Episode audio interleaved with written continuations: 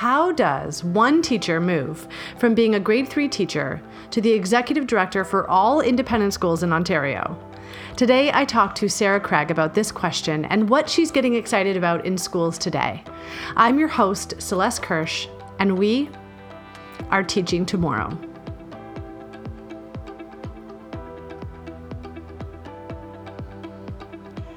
Sarah Craig's title is the Executive Director for the Conference of Independent Schools in Ontario. While she helps teachers engage in meaningful professional learning and unite students through engaging festivals and friendly competition. Sarah Craig is also in the unique position to know many, many schools well and look at the trends of what's happening in the province. If you already know Sarah, it will come as no surprise that she is an overwhelmingly positive, supportive, and dynamic leader in the world of education. When I approached her about this podcast project, she responded with resounding excitement and essentially just said, What do you need? Sarah, through CIS Ontario, is one of the main reasons why the podcast exists, so it is an honor and a treat to get to include her voice on the show. In this conversation, we touch on wellness, student empowerment, what meaningful professional development looks like, and dish on some highlights of what's happening in a few member schools. Will your school get a shout out? Stay listening to find out. Craig, welcome to the podcast. Thank you, Celeste. I'm thrilled to be here. Well, you are partially responsible for this thing actually happening, so it is an honor to get to sit across from you and talk to you. Thank you so much. Um, let's just start by introducing you to everyone. So, why don't you tell everyone who you are, where you're from, and what you do? So, my name is Sarah Craig. I am the executive director of CIS Ontario, which is the Conference of Independent Schools of Ontario. I am currently from Toronto uh, and live in Toronto, but originally I'm from Eastern Ontario. Where Eastern Ontario? I was born in Brockville. I'm from Belleville. So oh my gosh, like... we are like kindred spirits. no, Brockville, Belleville, we're basically like yeah. very similar small towns. Absolutely. So right on the St. Lawrence River in the Thousand Islands and uh, I grew up there. Went to elementary school and high school there, and uh, and then uh, made my way to university. Became a teacher, and went overseas and started my career overseas, um, and then eventually came back and settled in Toronto. And you were in Morocco, right? I was. So my first uh, teaching position was at the Rabat American School in Rabat, Morocco. Rabat's the capital of Morocco. And I started there in uh, 1994 as a, an intern. I came from the education program at Queen's University.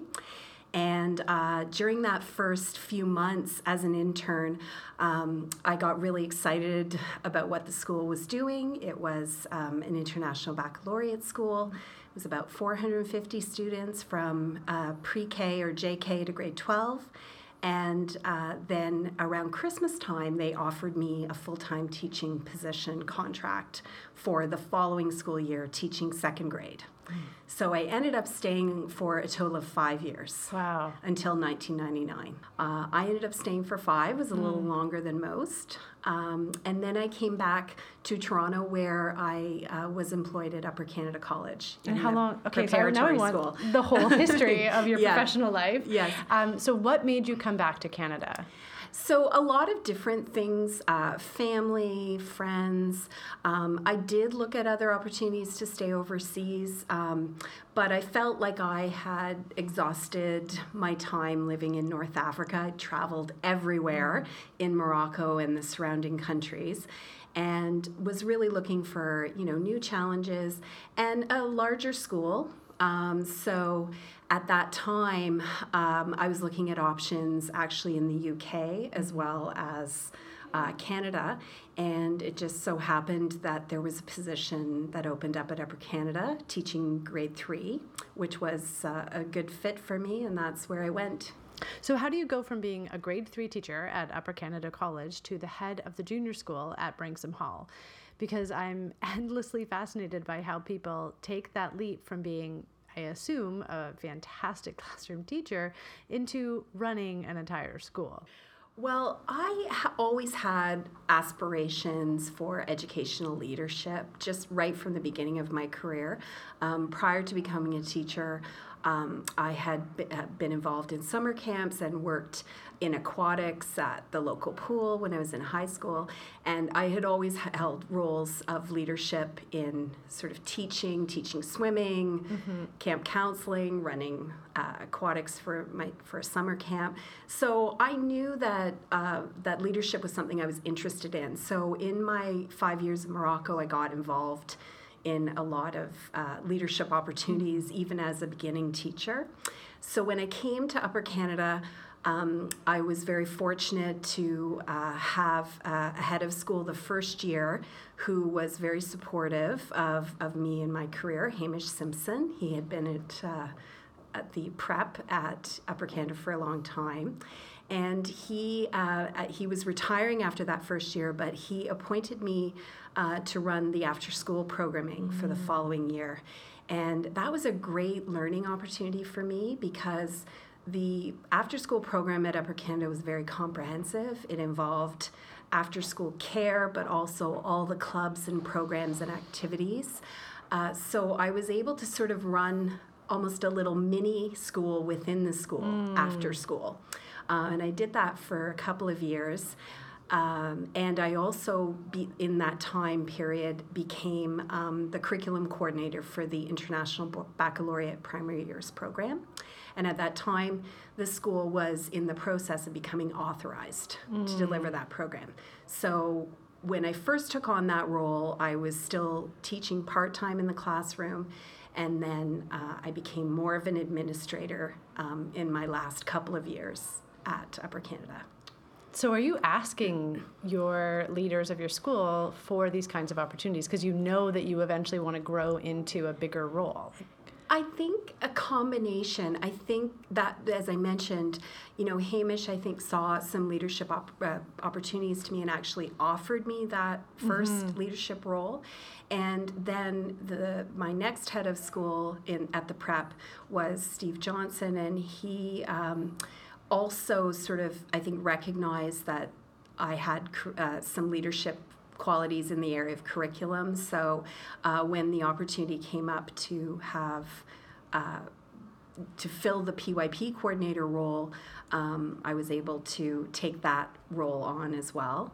Um, and then he was very supportive of me when I decided to switch schools because an opportunity came up at Branksome Hall Girls' School mm. um, to be both the assistant head of their junior school and the IB PYP coordinator. Mm-hmm. And so that role was full-time administration. So I was I was definitely ready for that change. Um, and that was 2000 and um, five when I made that move. So I spent six years at the prep at Upper Canada and then went over to that role at Branksome. And now you find yourself as the executive director of all independent schools in Ontario, yes. which is it's a really big deal. And correct me if I'm wrong, is your job essentially like a superintendent for independent schools for those people who are maybe out of the independent world scene? Well, it's a, uh, it's a little bit different, and what's interesting about Ontario is we have a lot of institutions that are K to 12 that deliver private or independent education. Um, I think somewhere in the neighborhood of at least 11 or 1200 uh, K to 12 registered schools. Wow in CIS Ontario, we represent just 48 member schools, and 45 of those are actually in this province. Mm-hmm. We have mm-hmm. three out of province member schools. So our 45 schools are somewhat unique in that they really identify as truly independent. Um, the schools, uh, uh, we have requirements around their governance structure that they must have arm's length governance with a board of directors um, that is not involved in the daily operations of the school, but rather setting the strategic direction mm-hmm. and maintaining the fiscal health and sustainability of the schools. Um, and we also um, pro- work with our schools around the types of um, programs and professional development and opportunities for students to interact and engage um, in a very collaborative way. We recognize that each school is independent in their governance and in the what, their brand mm-hmm. and what they want to offer, and our schools have a variety of different programs that they offer. But we also see that as the member organization, there's great opportunities for interconnection, collaboration, sharing, and learning from one another. So, mm. as we are only a small number of schools, we do represent a fairly large number of students in our schools. Somewhere around about 27,500 students wow. attend our 45 schools. So, wow. it's quite a large um, group. And uh, so we have, I think, a fairly big impact on the overall um, private or independent school experience in the province. Or even the educational landscape in general. Like, yeah. while I was talking to Patty mm-hmm. McDonald a few weeks ago, she had this amazing point that I'd never thought of that independent schools actually can act as a model for all schools because there is some unique uh, resources that they have access to and that they aren't bound by the same kinds of rules and structures that a more public school would have.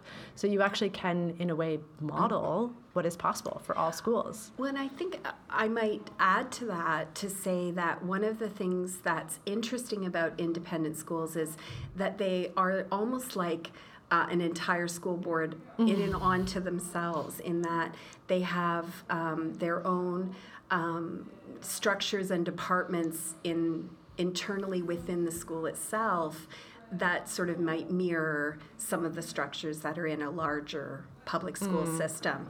Um, but that allows them to be nimble, to make decisions quickly, to change direction mm-hmm. quickly, and to resource things maybe in a faster way mm-hmm. than that can happen in a system that has, you know, a lot more bureaucracy to yeah, it. I get that. So what do you love the most about being the executive director of CIS Ontario? Well, I would say two things in particular.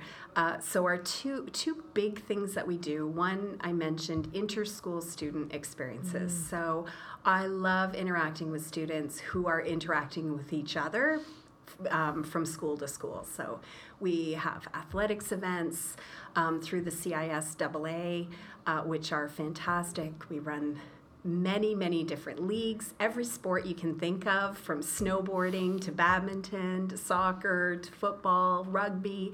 Um, it's just really exciting to.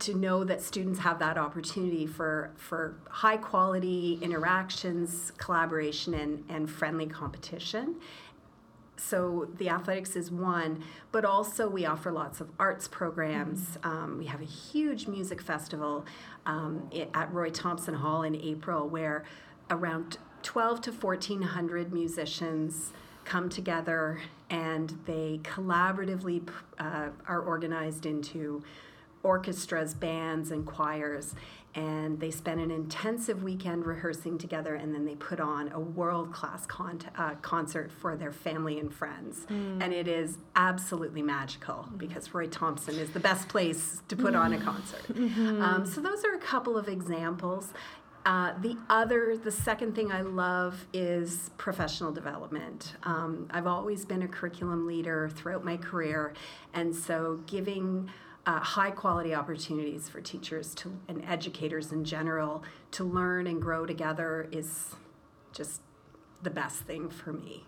Um, but also in this role, I also get to provide professional development for some of the non teaching staff mm-hmm. in our mm. schools as well. So, our admissions and enrollment management personnel, alumni relations, uh, the business officers getting together and meeting, uh, the executive assistants get together. So that's also really fun too because those professionals are also uh, creating such a rich school environments for our member schools and have so much to contribute. So I love that your answer was really essentially about the learning. Like yeah. it was about students and it's about people learning how to become better, which is exactly yeah. why you're in this role, I imagine, well, because you're all about the teaching and the learning. And about the people. I mm-hmm. mean, it's all about the interactions. It's so fun to come to professional development events and meet uh, educators from all over. I mean, that's one thing I say that uh, I've been in this network since 1999 when I started at Upper Canada.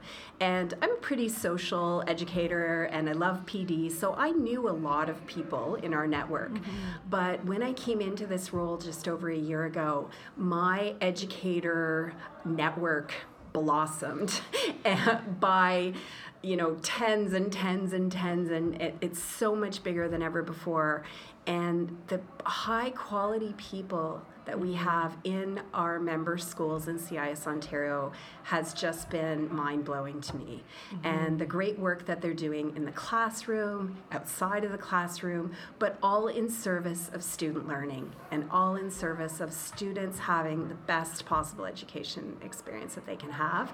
So that for me has been incredibly empowering mm-hmm. and impactful.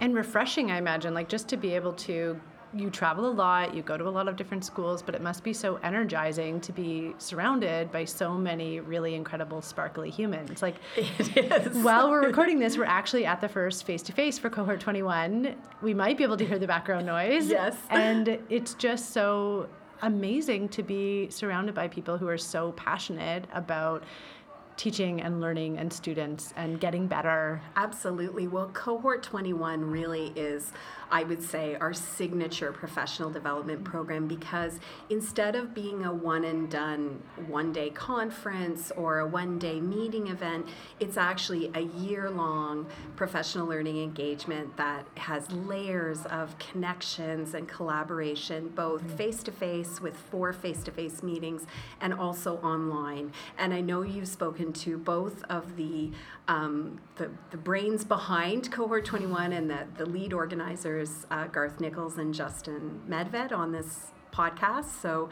uh, I won't go into too much more detail, but just to say that uh, Cohort 21 has grown and um, evolved every year mm-hmm. over the past six years to be what it is today. And this year it's very exciting because we do have the largest group mm-hmm. that we've ever had, and we have the highest um, engagement with our coaches and our facilitators. So you know the layers of leaders mm-hmm. and opportunities for people to make an impact back in their schools has just gotten exponentially bigger and bigger yeah. each year from you know seven years ago when it was a fairly small group that got it started mm-hmm well, we all could sit around a table. Like at the very first year, there was yeah. maybe 14. I might be making that number up, but everyone could fit around a long table right. in the York School Library before they got renovated.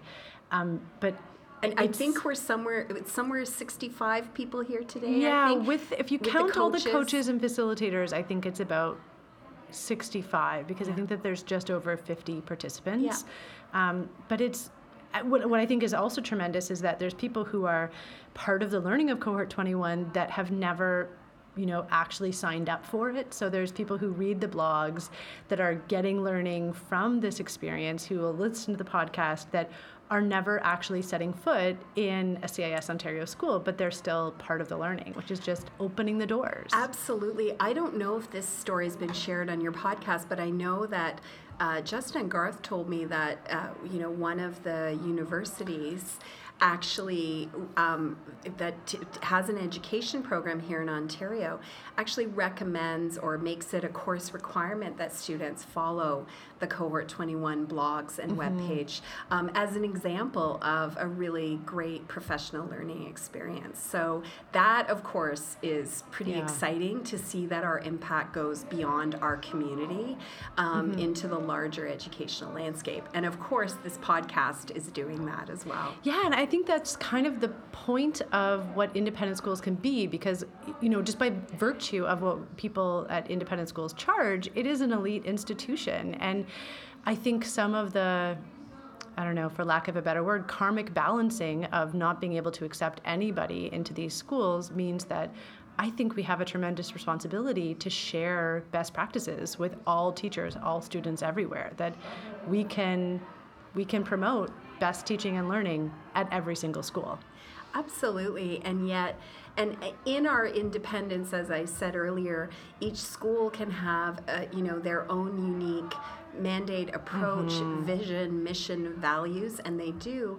And yet, there's also a great shared commitment to you know the best teaching and learning possible and learning from each other and among our schools so something like cohort 21 really brings that to life Yeah. um, because educators who might not have had a chance to meet each other from different schools um, really have the opportunity through this networking opportunity uh, network networking PD and can be friends and will be friends Yeah. and colleagues, um, you know, beyond the one year that they spend in the cohort. Yeah, it's not even a one year program. Like, I actually feel like for somebody to come in and just do it for one year is maybe the exception to the rule now because so. so many people are now coming on as coaches or coming back for like a little share or they're still blogging. Like, Exactly. to say it's just a one year experience is like literally the bare minimum Yeah. that we hope from people.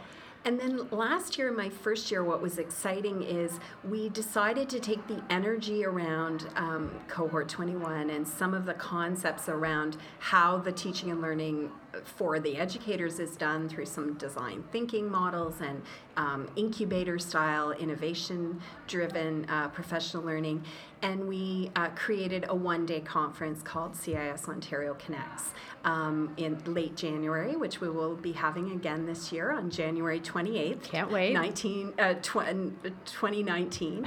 um, and really, uh, just have that opportunity is, is also an op- a chance for maybe people who are, are interested in the cohort experience would like to know a bit more to come to sort of a one day incubator style PD where they are really engaged in generating the content.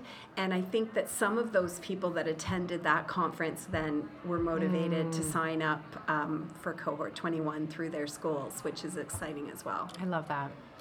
So, if you had some kind of magical educational wand, and which I'm bestowing to you right now, Yes. and you could wave this wand and alter one thing about schools, education, what would you change? Well, I think what I would change is any systems or structures that are in our schools that really limit students' uh, voices and their choices um, in a way that makes them feel you know less empowered or marginalized in any way. So i think independent schools do a really good job of giving students that empowered voice and uh, our schools have all kinds of things in place that allow students to make lots of big decisions to take action about things that they want to do to make a lot of choices in the type of learning they do um, but they're still schools, they're still institutions. And I think in this age of innovation, um, it's so exciting to see so many of our schools looking at models that are taking down some of those really institutional systems or barriers that might uh, prevent students from, from really expressing themselves um, and really making choices about their own education. Yeah, that sounds like a good thing to wave your wand for. I would definitely get behind that. Um, and then you have so many things that you're aware of that are happening at CIS Ontario schools. I kind of think that you have a bit of a bird's eye view and can kind of look at the whole picture. So tell us one or two things that really excite you that are happening in CIS Ontario schools or about to happen perhaps. Well, one area that I think is is super exciting and is definitely a, an area of passion for me and was before I came into this role is the the whole idea of wellness and well-being. And I see that becoming um, rising up within the strategic uh, direction Yeah. of a lot of our schools, new roles being created within our schools where leadership is being given to the well being of students, the well being of employees, uh, the well being of the school community as a whole. And, and that can encompass so many things. Uh, it's it's well being in their learning environments, it's, it's well being in our personal lives, and how that intersects when we come to school. Um, and really making choices so that people can be at their best. Students can be at their best, the educators who work with them can be at their best, and the greater community can support them. So I'm really excited about that. And I feel like there's a lot of momentum because many of our schools are exploring exciting things in this area. Mm-hmm. So some schools are really invested in the positive psychology movement, mm-hmm. looking at uh, models that can support that some of our schools are really focusing on um, health and well-being programs around uh, healthy nutrition, mm. completely revamping their school cafeterias wow. and the kind of food that they serve.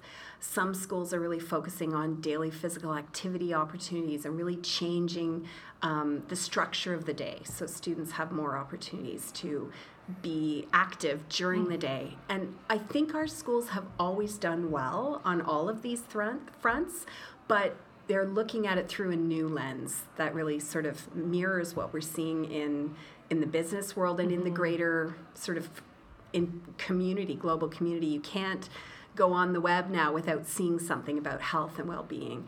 And of course, mental health is a big part mm-hmm. of that as well.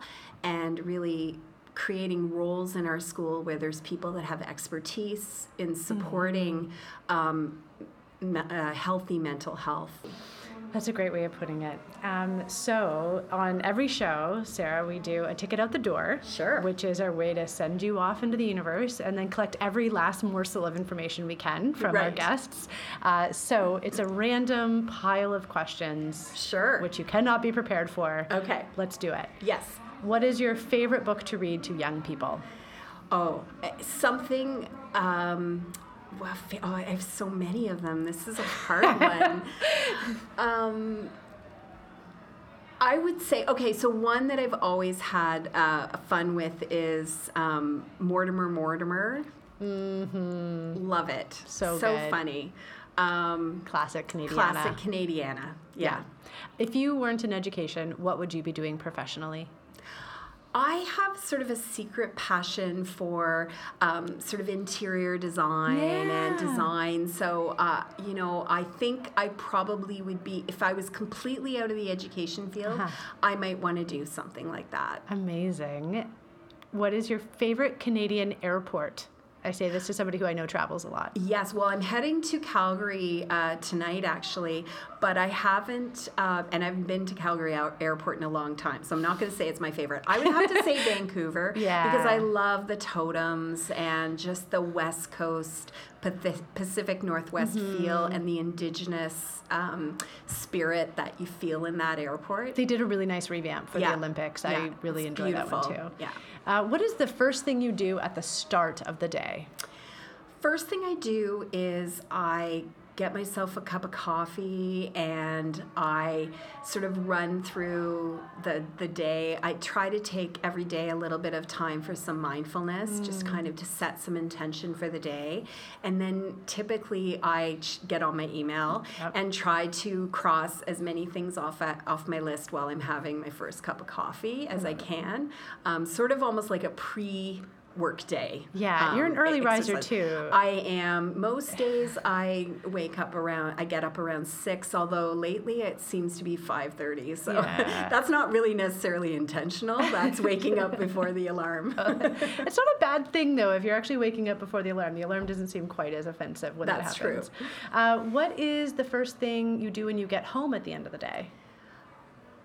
Great question. Um, that I, I think it varies. I mean, one of the things that's unique about this role that I'm in is that I'm not in a regular mm. routine mm-hmm. of a school anymore. So for 23 years, I went to school every day as an educator, and of course, I went to school many years before that as a student. um, and now, over the last year, my s- schedule varies from day to day. Sometimes I'm at an event, sometimes I'm working from my home office, sometimes I'm at the CIS Ontario office in Whitby, and you know sometimes I'm on the road. What I would say is to maybe sort of answer the question in a different way, one thing that's changed is I'm in my car a lot more. Ooh, so mm. I am listening to podcasts a lot in my mm-hmm. car, like this one, and I've had to change some of my um, some of my habits because I used to have like a 10 less than 10 minute commute. Mm-hmm. So I hard, I was hardly in the car at all. and now yeah. I feel like the car is a little bit of a second home. I get that. I get that. Um, what is your favorite school safe snack? Probably like um, fruit, mm-hmm. apple. Um, if it was something sweet, maybe something like a Rice Krispie square yeah, or something like that. Like old that. school. Yeah. I kind of grew up in the 70s, and so some of those old school comfort treats mm-hmm. that. Uh, oh, they never go like, wrong. You know, just mac and cheese. Like, all cra- yeah, mac and oh. cheese Kraft Dinner. The and, classic kind from the yeah. box that's like slightly radioactive. Exactly. So good. Yeah.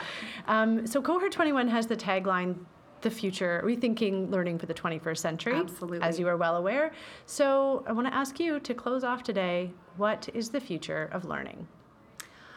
I think the future of learning is empowerment, student agency, students having a larger voice and more choices in their learning. So, whether they're making more choices about how they learn, what they learn, we're living in a time where information is everywhere. You can find information it's what you do with that information, how you think about it critically and creatively, how you innovate with it, uh, mm-hmm. uh, what um, your goals are for uh, the future, all of those things, what you make and put it out into the world. Um, and I think that just that is going to be a big cha- is is a big change and education in the 20th and 21st century has not been there hasn't been a lot of change. Mm. Go into schools, they look fairly similar, and they have looked fairly similar for over 100 years. Um, but I feel like there's change that's coming. There's a lot of disruption mm. happening, and uh, I do think that the next 20 years will see a lot of change in schools as institutions, and they're going to look a lot different. And hopefully, the students are the ones that are going to be really part of why that change happens. Such great words to end on. How can people find you on the socials? What are your okay, handles? Yes. Where do you exist? So I tweet at Ms. Sarah Craig. Um, and I'm pretty active. I also, uh, we have two other CIS Ontario accounts, so at CIS Ontario. And then um, I don't know if I know the handle, but we have a women's network we'll put that we started last year as well. It's a lean in um, uh, at CIS lean in, I think.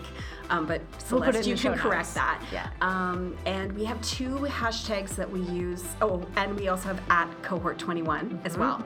And then two hashtags that we use frequently. Uh, obviously, hashtag cohort 21, but also hashtag CISOPD. We're also active, I'm active, and the association is active on LinkedIn mm-hmm. as well, and our website, which is cisontario.ca. A warm thank you to Sarah Craig for taking the time during the Cohort 21 face to face session to sit down and record with me.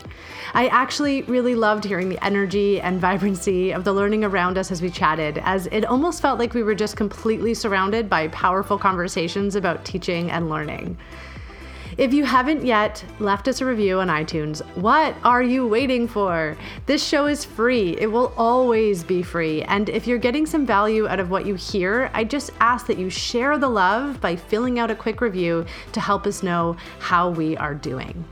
That's all the time we have for today, folks. Keep learning from each other. And remember, we are teaching tomorrow.